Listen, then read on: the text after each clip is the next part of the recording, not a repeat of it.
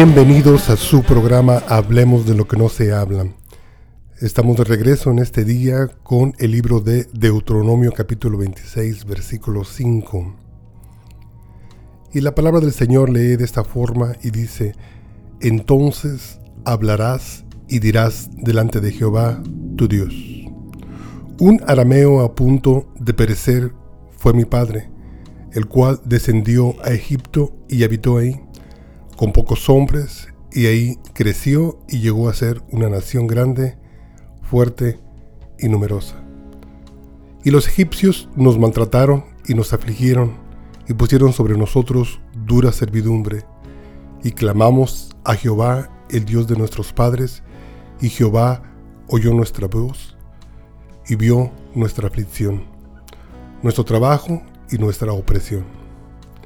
Y Jehová nos sacó de Egipto con mano fuerte, con brazo extendido, con grande espanto y con señales y con milagros. Y nos trajo a este lugar y nos dio esta tierra, tierra que fluye leche y miel. Y ahora, he aquí, he traído las primicias del fruto de la tierra que me diste, oh Jehová. Y lo dejarás delante de Jehová tu Dios, y adorarás delante de Jehová tu Dios. Y te alegrarás con todo el bien que Jehová tu Dios te haya dado a ti y a tu casa, así como tú, el levita y el extranjero que está en medio de ti. Preciosa porción de la palabra del Señor. Lo que me llama más la atención de esta porción es que en el versículo 5 nos está diciendo, entonces hablarás y dirás delante de Jehová tu Dios.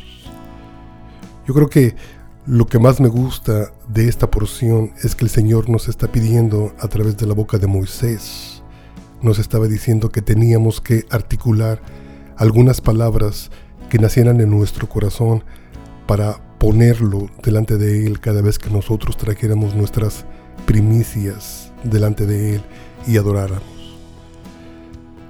Con frecuencia nosotros traemos nuestros diezmos, nuestras ofrendas, y todo lo que sacrificamos al Señor en su altar, pero muy pocas veces son las veces que alcanzamos a comprender el mandamiento que el Señor nos da.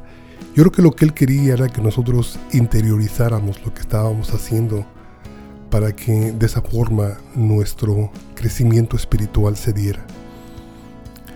En esta ocasión es para mí un privilegio venir por primera vez invitando a mi hija Gabriela para que dé un testimonio corto de la hermosa experiencia que ella tuvo cuando inició ese sacrificio que ella empezó a hacer a través de traer sus primicias a la casa del Señor.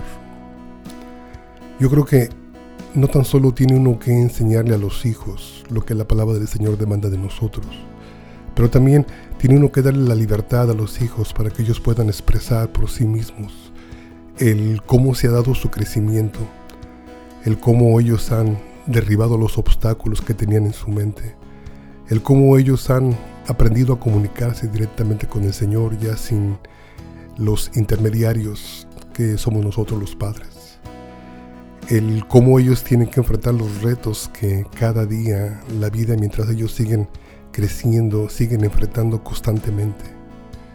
Y en este día yo creo que ha sido para mí un privilegio y estoy bastante emocionado de poder presentar a mi hija para que dé ese precioso testimonio que, aun cuando yo lo escuché, me inspiró bastante. Y me inspiró en la forma como padre en el que pude ver que mis hijos estaban creciendo en la misma forma en la que yo un día también cuando llegué a la casa del Señor aprendí. Yo creo que todos, de una manera o de otra, cuando llegamos al Señor llegamos con las mismas metas, llegamos para ser bendecidos. Y cuando vamos empezando a crecer en el Señor, empezamos a darnos cuenta que el Señor empieza a demandar cada día más y más de nosotros. La palabra del Señor nos dice que al que más se le da, más se le exige.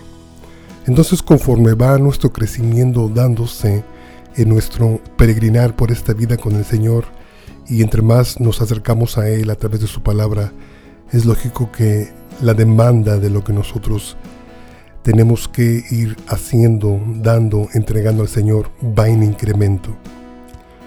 Y qué mejor porción que la que acabamos de leer, donde se combinan las dos cosas, el sacrificio que el Señor estaba demandando a esta nueva generación que entraba a la tierra prometida. Les estaba diciendo que cuando entraran tenían que celebrar la fiesta que nosotros conocemos como la fiesta de las primicias.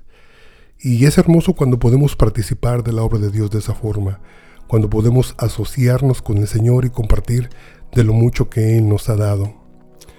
Y es lógico que nosotros los mesiánicos tenemos también en consideración que para muchas personas parte de Antiguo Testamento ha quedado obsoleto.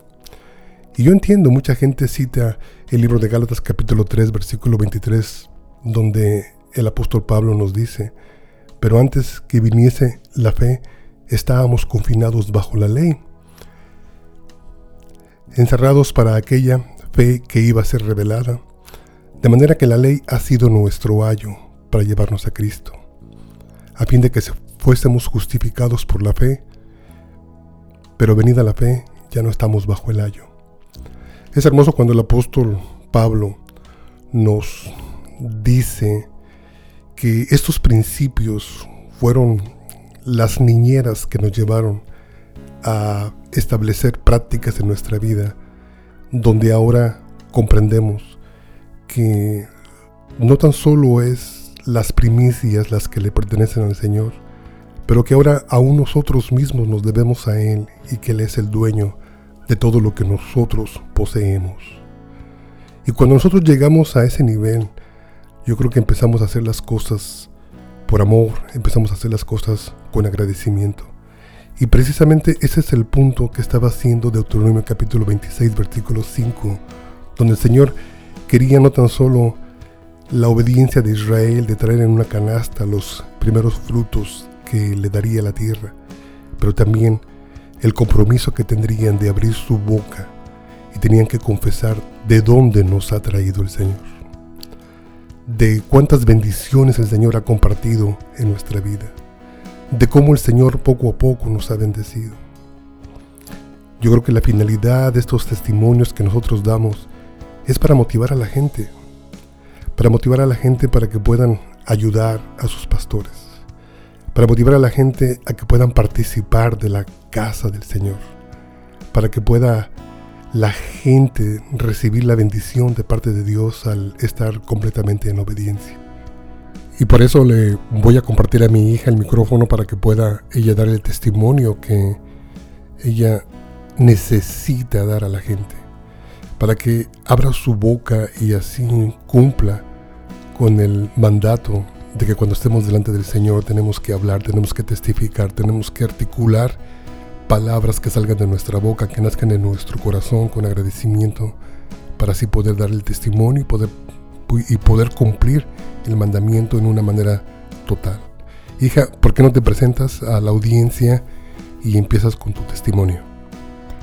Buenas tardes, mi nombre es Gabriela Espinosa y estoy aquí compartiendo con ustedes un testimonio que empezó en el año 2020 en medio de la pandemia cuando yo hice la decisión de entrar de nuevo a la escuela y este en estos en este año yo tenía una meta de regresar a la escuela y ya tenía un trabajo fijo, estaba estable y el Señor puso en mi corazón de seguir adelante. En verano este busqué una escuela, hice mi entrevista, mi aplicación y entré. Y por todo todo lo que sentía, yo creo que se me había olvidado este, las finanzas que iba a necesitar para, para ejecutar esta meta. Este, a la escuela a la que yo fui era una de las más caras privadas aquí en Dallas y este, esta maestría me iba a costar 90 mil dólares. Y yo creo que por un momento, este, siendo maestra y, y no recibiendo un gran salario, me asusté. Pero igual yo sabía que pues si Dios lo había puesto en mi corazón, que Él también iba a abrir un camino. Y así fue. A las, yo creo que al, mes de empezar la escuela, recibí una beca de 10 mil dólares que llegó a, mi puerta y bajó mis, mis finanzas. Ahora ya me iba a costar 80 mil dólares. Aún es, es, es grande el número. Pero igual yo en esos momentos cuando sentía mucha impaciencia, mucha frustración, mucho miedo de quedarme pues casi casi sin nada, este, el Señor traía mucha paz a mi corazón. Empezando la escuela, este, yo seguía adelante, este, seguía trabajando al medio de la pandemia, aún hasta la hasta no saber si el trabajo iba a ser estable, mucha gente estaba perdiendo trabajos. Este, también a la vez sentía que lo, qué locura empezar con una meta tan cara en estos momentos. Pero igual, algo que trajo mucha paz a mi corazón es el saber que el Señor tenía todo en sus manos. Y en esos momentos yo ya tenía el hábito de diezmar en la iglesia a donde yo iba. Pero honestamente yo creo que lo hacía más por costumbre, no mucho por pensarlo, era algo que hacía automáticamente. No creo que le echaba tanto, tanta importancia, no porque el Señor no me importaba, sino yo nomás pensaba, pues es algo que tienes que hacer.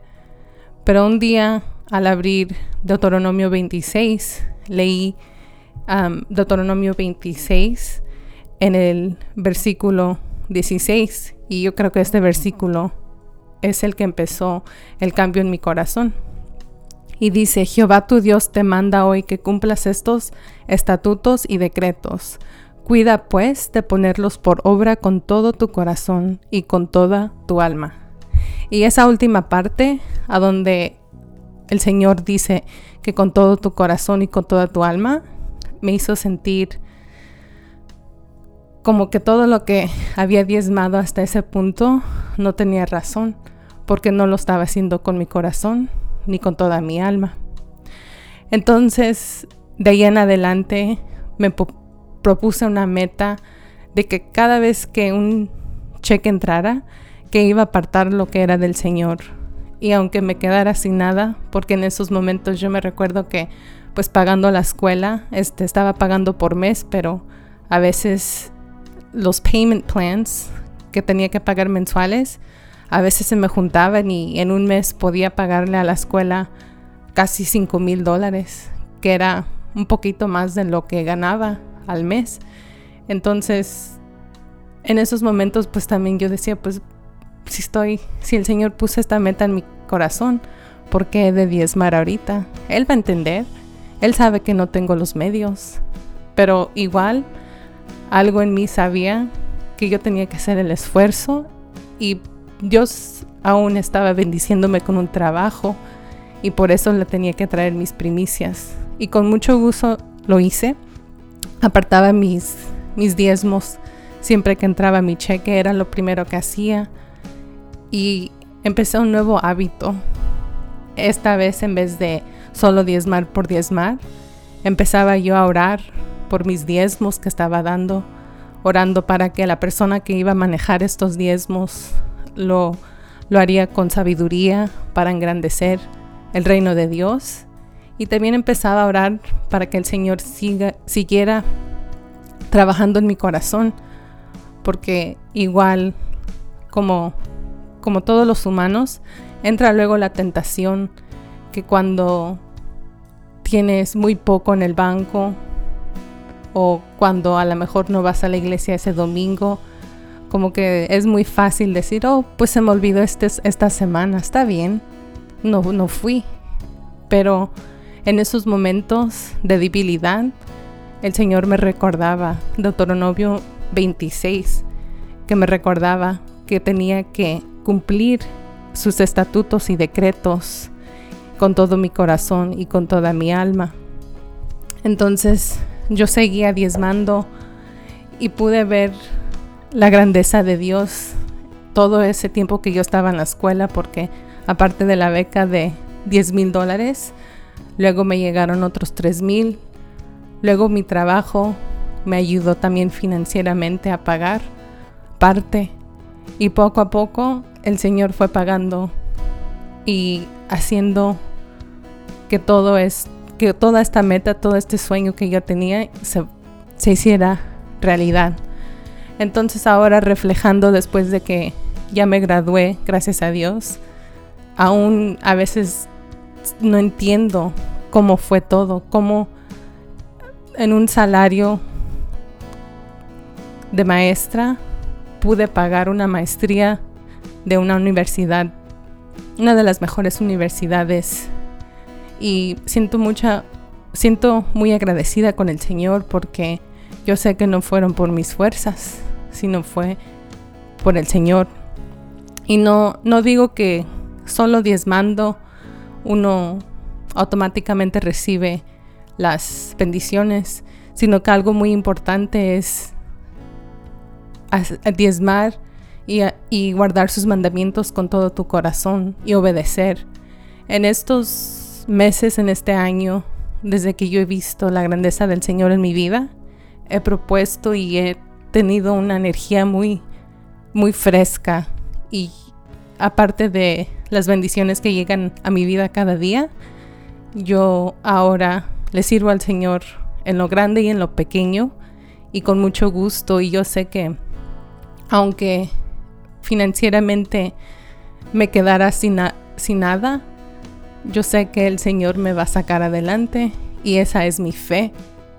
Entonces, al reflexionar de, de esto que pasé, de esta gran lección, yo antes pensaba que la lección en verdad era que pues el Señor es muy bueno cuando tú sigues sus mandamientos, pero yo creo que la lección real para mí fue que el Señor trabajó en mi corazón y al seguir sus mandamientos, Él trabajó en mi corazón y en mi actitud para formar a alguien que sirva en su reino. Y pues hasta ahorita que estoy hablando y dando este testimonio, se me reveló esto y, siento, me siento muy feliz de poder decirles esto, que no, el, el guardar los mandamientos del Señor no es como cuando vas a la escuela y a fuerzas tienes que hacer lo que ellos dicen, sino es, es un gusto, es un privilegio, es un honor, es una forma de amar al Señor. Es una forma de, pues, de formarte a ti también como persona, crear hábitos. Y yo sé que al futuro yo podré entregarles estas lecciones también a mis hijos y a mis generaciones para que ellos también sean parte y también reciban de las bendiciones del Señor. Amén. Hija, recientemente también tuviste la experiencia de comprar tu primer vehículo y pues uno como padre sí se da uno cuenta cuando los hijos están estresados y, y quizás no pueden tomar una decisión porque son inexpertos en la compra de vehículos. Y también uno como padre a veces tiene uno miedo de cuando se acerca uno a comprar un vehículo semi usado como lo que hiciste, pues de que las cosas no salgan como uno las espera. Pero ¿Cómo fue esa experiencia? Número uno. Número dos, ¿tú crees que el Señor te haya bendecido en esa experiencia como te bendijo cuando estabas en la universidad? Claro que sí. Cuando mi camioneta, que había manejado por casi 15 años, concluyó su servicio, yo me puse bien estresada porque aún para mi trabajo ocupo el vehículo para manejar a diferentes partes. Y yo creo que por dos semanas estuve muy frustrada. Yo nunca había comprado un carro, nunca había hecho una compra de tan grande magnitud, pero lo que sí sabía es que pues tenía mi fe y también tenía la guianza de mis padres, de mi hermano, de gente que ya había pasado por esos medios. Entonces, este, yo me recuerdo que era difícil buscar en línea y piensas que ya llegaste al carro de tus sueños y, llamas o vas y, no, no se hace. Pero yo me recuerdo también, era un viernes, era un, día de Shabbat que yo llegué a la casa, ya creo que ya era la segunda semana y estaba muy frustrada. Y en ese momento yo me rendí y dije, Señor, ya no me voy a preocupar de este carro ya, ya no voy a seguir buscando, este, ya no me voy a obsesionar por encontrar algo ya. Lo que voy a hacer es dejarlo todo en tus manos y voy a dejar que tú me guíes y que tú me des dirección. Y seguí con mi Shabbat, con mi familia y, es, y ya no lo mencioné al otro día. Este, fui con la congregación, me gocé con el Señor y luego al salir de repente este por casualidad fuimos a un dealership y yo creo que dos horas después recibí una bendición muy grande de parte del Señor. No solo me había concedido el carro que yo quería, sino a un precio muy, muy negociable, muy bueno, al que yo no me esperaba. Y en ese momento igual se me reveló que, que era una de las bendiciones que el Señor me estaba guardando, porque solo necesitaba guiarme y por la fe, por la fe que yo tenía. Amén. No sé cuánta gente de tu edad nos está escuchando. Me hubiera gustado que gente te escuchara, gente que están pasando por la misma situación, por el mismo proceso, que tienen las mismas metas. Pero yo sé que hay también quizás padres que nos están escuchando y que están en el mismo proceso que nosotros pasamos contigo. ¿Y tú qué les dirías a los padres? ¿Cuál, ¿cuál sería la mejor ayuda que ellos tienen que ofrecerle a sus hijos? Pues yo les diría que, que pongan sus preocupaciones y su fe en el Señor y que Él les dará guianza. Y me recuerda mucho del versículo 7 de Filipenses 4 que dice, y la paz de Dios, que sobrepasa todo entendimiento, guardará vuestros corazones y vuestros pensamientos en Cristo Jesús. Es mucho es mucho, muchas veces que uno piensa que entendemos más, que conocemos más, pero en realidad nuestra fe tiene que estar en el Señor porque Él nos dará guianza. Igual, para terminar en Deuteronomio 17, 17 del capítulo 26, quiero recordarles que has declarado solamente hoy que Jehová es tu Dios y que andarás en sus caminos y guardarás sus estatutos, sus mandamientos y sus decretos y que escucharás su voz. Amén. Está usted escuchando su programa Hablemos de lo que no se habla. Gracias. Nos vemos el día de mañana. Y recuerde el teléfono a marcar 214-212-7676 para cualquier pregunta o aclaración. Que el Señor te bendiga. Que el Señor te guarde. Haga resplandecer su rostro sobre de ti